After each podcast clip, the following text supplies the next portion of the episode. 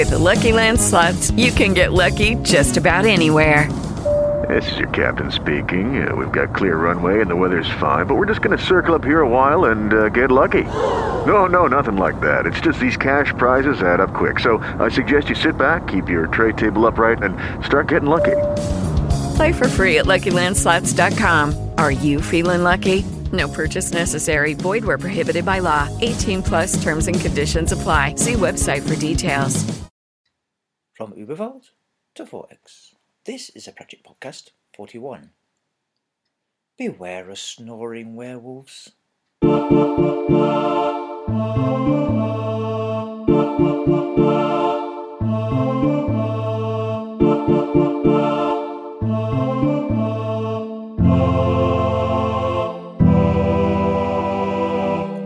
Hello, and welcome to another Pratchett Podcast with me, your host, Graham. So, we have a little bit of stuff this time around. It's not all that big a podcast for this month. It's a little bit late, but work. Hmm. Work is pressuring, so I'll get these out as when I can. I try to be monthly, but um, hmm.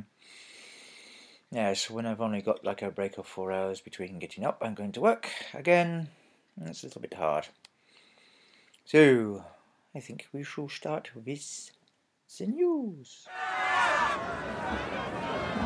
Times, times, get your Ankh Morpork, times, times, get your Ankh Morpork, times.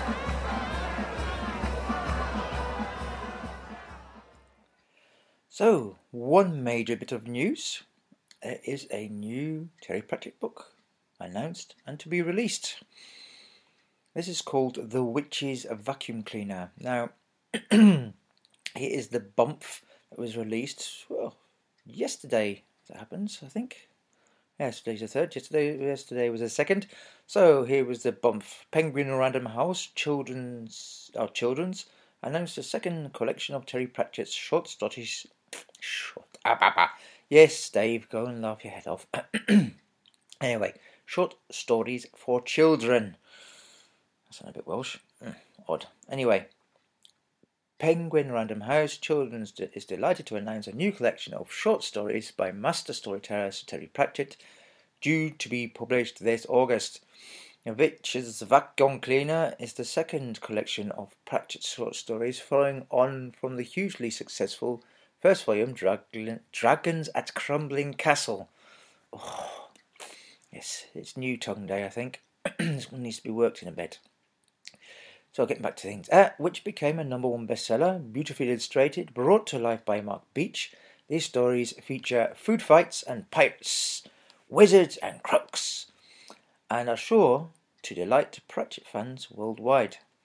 Written when he was just 17, The Witch's Vacuum Cleaner brings together 14 of Pratchett's earliest stories.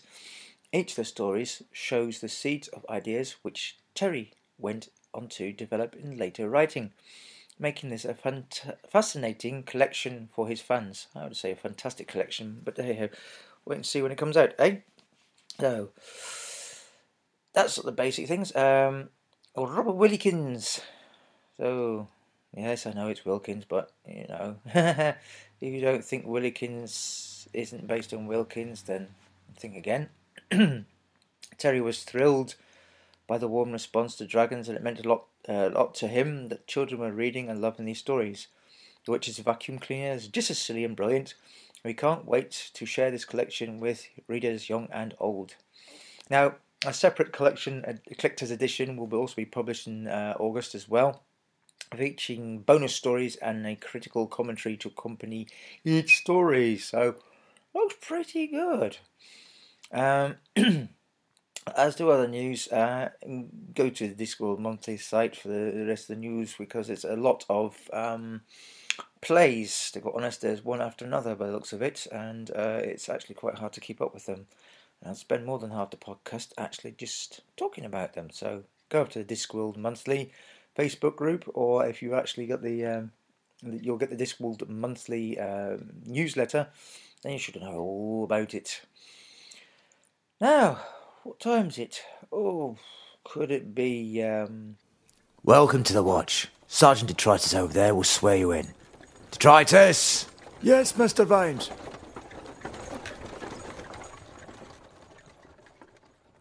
So, nice short list this time round.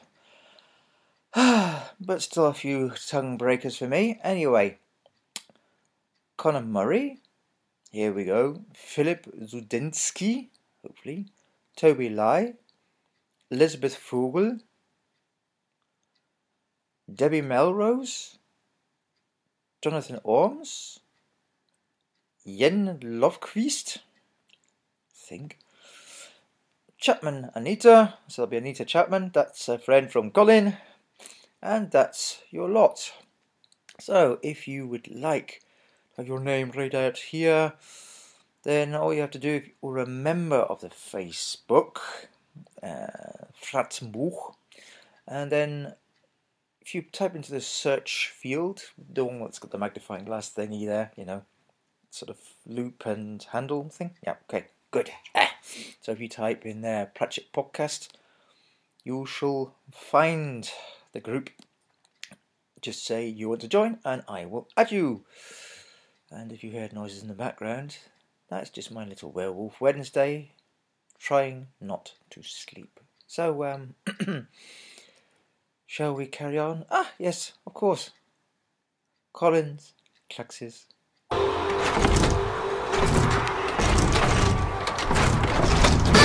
Clacks! There we go. Clax! So, from Colin, as I mentioned, it's Colin Hicks. Diggers! The difficult middle book of a trilogy. I've had just a brief think on some of the various trilogies, mainly films, I have watched or read, and it's often the second part that is my least favourite. This holds true for Star Wars, the original series, although many fans disagree. Yes, many fans say that the second film is the best one. Uh, Back to the Future, yes, I can agree with that. The second film's not the best one. It's the third one. All the big open plains and yes, no, no, not a cowboy. Uh, don't ever want to be one. It's like watching it. So, uh, getting back to it, Lord of the Rings books. Yes, I hated the second Lord of the Rings film. Uh, let's just say I was being told I may have to go to the second Gulf War at the time. Turned out I didn't have to, because I put in my resignation well before they decided to go and do it. So, sod you, army. Excuse me. So, but uh, get back to what Colin says. Although not the movies where I think the Two Towers is best of the three. No, Colin, it's it did my head in. But getting back to Diggers, I'm trying to remember when I first read it. And if I knew that, that was a third and last book, it would have been around about 1991 in New Zealand. And I, at that time, I was getting my Pratchett fill by borrowing the books of uh, school friends or from the library. Pauses in effect of memory. Um, so, ah, there, there we are. I really need to update my memory banks here. Anyway, I think Wings was about to be published when I first read Diggers. Arguably Truckers is a self contained book. It has a beginning, a middle, and a reasonably satisfactory ending. There is a footnote to that. Had it not sold well, so well, or May had not been success in Terry's eyes, he could have left it as a standalone novel, but I suspect three books was the plan all along. Some of it you know now. Um, may think I am waffling, and I am, only because I am trying to think of something decent to say about this book. It is least my it is it is my least favourite of the series. It's not that I dislike it; it's the fact that I find it a bit unsatisfactory. Mm, I'll come to my only point there as well later on in my review. I usually write these letters, uh, re- write these reviews straight after finishing a reread but I admit here it's been quite a few years since I've read this book. The first part of the story is quite similar in the way to Truckers. Then we annoyingly lose quite a few of the main characters. They do not return for the rest of the book. Then we have the main adventure. I'm trying to be spoiler free here, which in itself doesn't really have a satisfactory ending because something happens and then the book ends as a sort of a cliffhanger. Yes. Look, Colin, you remember cliffhangers, Doctor Who. Not not the new ones, the old ones. Yeah, right. Okay, okay. Cliffhangers. Good. Glad we got that sorted out. Um, in some way, this book is too reliant on the events that take place during Wings to be really rewarding read. It probably could do with the same intercutting with Wings, similar to what Peter Jackson had done with the Lord of the Rings movies to make them more linear narrative. Now, there's an idea. Cheers, Colin. Ooh. Now, Colin's footnote was, and this was on the part of he looks, he looks, he looks, and is blind. Um, Arguably, Truckers had a self-contained book, beginning, middle, and reasonable satisfactory end. The footnote to that is the same argument could be made for the first Harry Potter book, had it not become the publishing phenomenon and knocked, uh, knocked our favourite author off his top spot in the UK for the best-selling fantasy author. So that's you know that's some you know, bad arguments there. So another one from Colin. Ha ha ha, Colin. So, I have just finished The Long Utopia. Yeah, took me a while, dude. The fourth in the long series book. Admittedly, my read has been somewhat delayed because in the middle of last year I was concentrating on contemplating my reread of Discworld in anticipation of the release of The Shepherd's Crown. And then, to be honest, I forgot about this one. Oh dear, Colin. Oh dear, oh dear, what are we going to do with you, hmm? hmm? Due to still having a backlog of unread books, I did not to go back and reread the first three, something which I have done for each release of the previous books in this series, something that gets harder as the series gets larger. So it was a case of me trying to remember what was going on in the Long Earth universe at the start of the book. I know quite a few Terry fans do not like this series, but it has grown on me. Each book is different from the last often because there is a time jump from the end of one to start of the next. Even if the previous novel, novel, nozzle, novel, thank you, Dave. I can hear you laughing there. seems to be, seems to end on a bit of a cliffhanger. This one is no exception. We join the Long Earth, some ten or years so on from the events of the Long Mars, I did think that the narrative seemed to jump around a bit, even more so than in the previous volumes. Yeah, the first one jumped an awful lot. Um, uh, I don't know if this is due to Baxter having more of an influence on the finished product. I make the assumption, as a lot of this was written in 2014 when Terry's Embuggerance was overtaking him. And I have only read one Baxter book. I'm sure. We, uh, I'm not sure which one you've read. I mean, the only Baxter book that I've read, Colin, apart from this one, was a uh, novel around uh, surrounding and about the Second Doctor. Hmm. Anyway, but cannot remember how that was structured. All in all, it is very much. But if you don't like it, uh, oh, all in all, I enjoyed it very much. Sorry, I'm going blind now.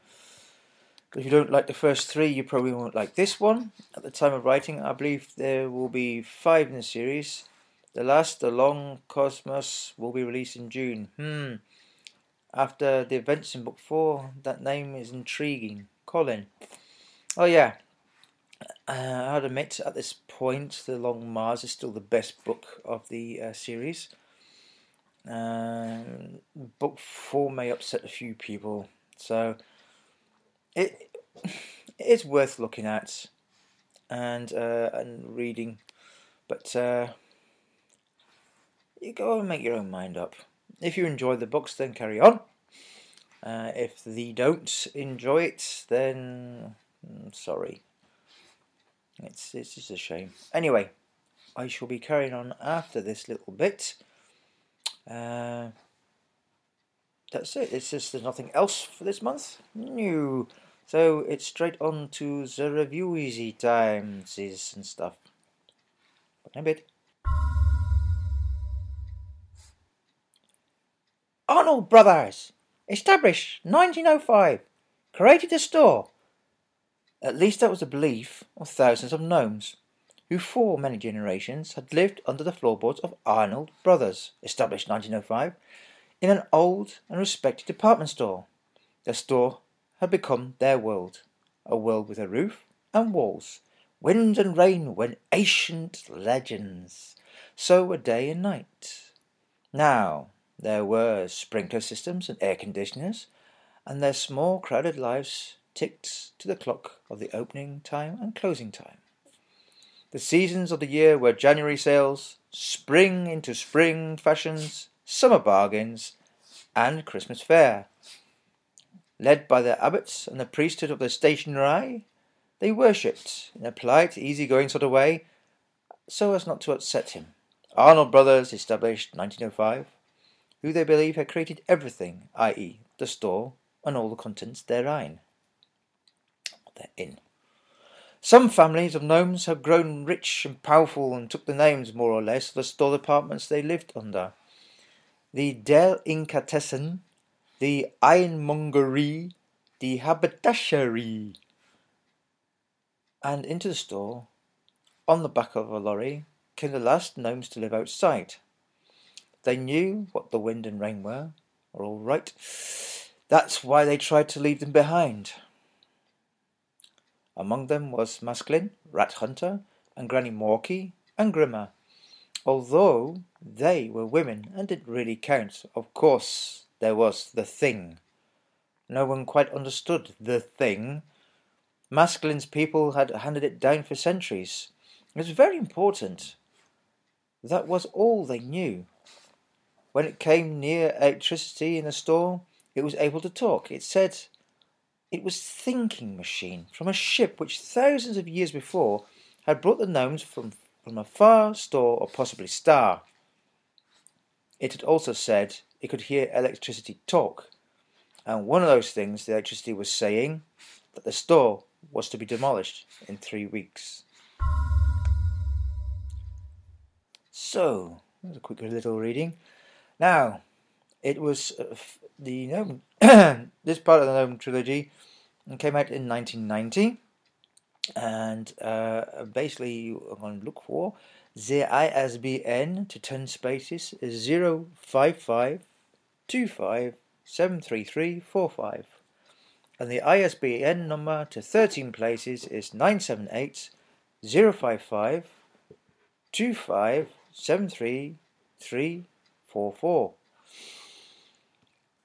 and Diggers carries on from where we left off. Uh, they've just escaped the department store before it's about to be demolished, and uh, they have to find a safe place to go, and end up in a quarry. So they now, instead of being Arnold Brothers department store gnomes, they end up being quarry gnomes instead. And this is this sort of adventures uh, as people once again come into their world. Now, as Colin mentioned uh, at the big at the beginning in his letter, um, his email, yes, uh, a fair chunk of the main characters disappear for basically all but most of the book. Uh, right at the beginning, come back at the end. Uh, otherwise, we wouldn't have wings as it is. And um, this is the, the adventures of who are left behind. Uh, now there are a. It's actually quite a good book in the sense that it's um, it's parallel structures towards the how people are. Um, you can look at the, how the thing way things are in the United States at the moment with the 2016 uh, presidential run-ups, uh, which each side are choosing their candidates and and the like, and you get the one absolute uh, madman uh, coming up and who's going back to things that no longer function, or at least trying to go back to things that no longer function um, to times past, and using it as rhetoric for the future. Um, you know, not trying, not actually learning out of the mistakes that have gone, and uh, basically just blocking out what they don't want to know. Uh, so it's quite actually, it's quite adapt or quite um, quite the right book to be read right now. With all the election stuff going on, read the book now. Uh, you'll you'll find out what the section is um, quite easily. But things I other like uh, liked about it was it sent me back to uh, a time where I was uh, a kid, where things like diggers and trucks were much simpler than they are now. Times before ABS and uh, electronic stabilization programs had kicked in, and that the handbrakes on some trucks, like the old Bedfords in the military, uh, I remember quite uh, quite nastily because this was ex- exactly the truth. Um, the handbrake wasn't, uh, if you understand, a little bit technical here. Uh, trucks nowadays and usually um, the brakes are or the, the, the brakes are run by air, uh, air pressure. So you've got a vast amount of air pressure, around about seven bar, and basically this applies to the brakes with sufficient force. Now, the, most trucks today, you when they take the hand when they actually apply the handbrake, what it actually does is it releases pressure, uh, and basically releases the pressure out of the system so that the brakes in each of the wheel stations basically force themselves on. Now, this took me back because uh, the in the old days in the Bedfords that I used to drive in the military, which had no power steering whatsoever and were a right pain in the neck to get around corners, with tyres that are about, well, they come up to my chest just about, so just say about four foot about in diameter.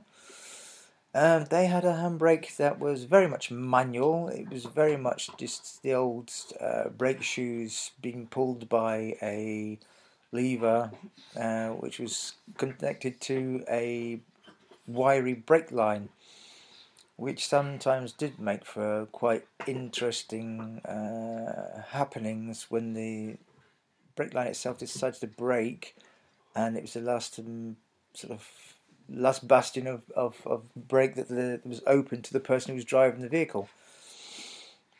Uh, after maybe missing a gear and uh, for some odd reason the the air system ran out. It happens, yes, it happens, but Luckily, most of these people actually lived or lived after having a short stay in hospital. But uh, it's where it took me back to, and the fact that you're talking about the old JCBs and that, which I also worked on in my uh, military time. Uh, had our own military version, which, unlike the JCBs, uh, had four wheel drive instead of two wheel, because the JCB is only rear wheel drive. But there's a massive amount of torque in it, and it was just the uh, it was just funny that the way that it was described of how the uh, JCB is controlled. That's where it gets the name Diggers for this uh, book. Um, there is quite a lot to like about the book. Um, the way that they're uh, trying to function without their actual leaders. Uh, the way that it's basically that a woman takes over. So you you know other parallels to how the the electoral race is going in the United States at the moment. There's a, a woman who's up for the presidential uh, to be the candidate, and um, and there's also the, the the young ones are also learning as well a fair chunk from one of the older guys who's got really got into the the, the, the thing of mechanicals and electrics. so, can I recommend the book? Oh yes. Um, what I would recommend is that uh, instead of buying the um, single editions, uh, unless uh, without Wayne Kleins, there is the complete edition, the Bromley, Uh, Bromeliad that's B R O M E L I A D, with truckers, diggers, and wings as a complete edition. It's what I've got and I can recommend that. Um, it has. Uh, I was just going to say, I was going to say one awards, but uh, what I'll say to you is that the ISBN for that one is to 10 places is 05525 460 70, and the ISBN to 13 places is 978 055 254 6072. And that edition I can uh, recommend. Um, in comparison to the originals, uh, it does have new artwork. Uh, not sure who did the artwork on these ones, but they are rather nice to look at. So, um, points out of 10. Good question. What points would I give this? It is a middle book. It's not that bad. It does run slight parallels to. Um, well, yes, Star Wars is a good sort of analogy to this this book series in some sort of ways. Um, so that this is the sort of the desperate times between the, the two sort of Yeheis. Um, yeah, Ooks out of five. Yeah, at least a three and a half, turning towards four. So, next time round, will be well, it's demons, angels, the end of the world, possibly. A dog called Dog. These are just some of the tips I'll give you to what next month's book is. It's something good, possibly Omen like. And some guy called Neil helping. Oh, was it his idea? No, it was his idea. It was Sir Terry helping this guy called Neil to. Uh, yeah, you know what it is. I'll see you next month. Bye for now. Here comes death, where you can get hold of us. If you want to contact us, then you can try through the Facebook group, the Pratchett Podcast. You can also get in contact over the email pratchettpodcast at gmail.com. Also on Twitter, the UU Librarian. He keeps saying ook all the time. Who knows why? Oh, and once again, apologise for the baby werewolf. With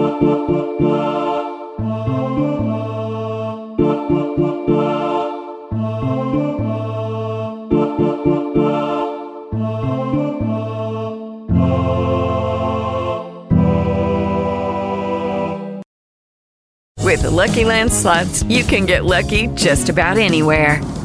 This is your captain speaking. Uh, we've got clear runway and the weather's fine, but we're just going to circle up here a while and uh, get lucky. No, no, nothing like that. It's just these cash prizes add up quick. So I suggest you sit back, keep your tray table upright, and start getting lucky. Play for free at LuckyLandSlots.com. Are you feeling lucky? No purchase necessary. Void where prohibited by law. 18 plus terms and conditions apply. See website for details.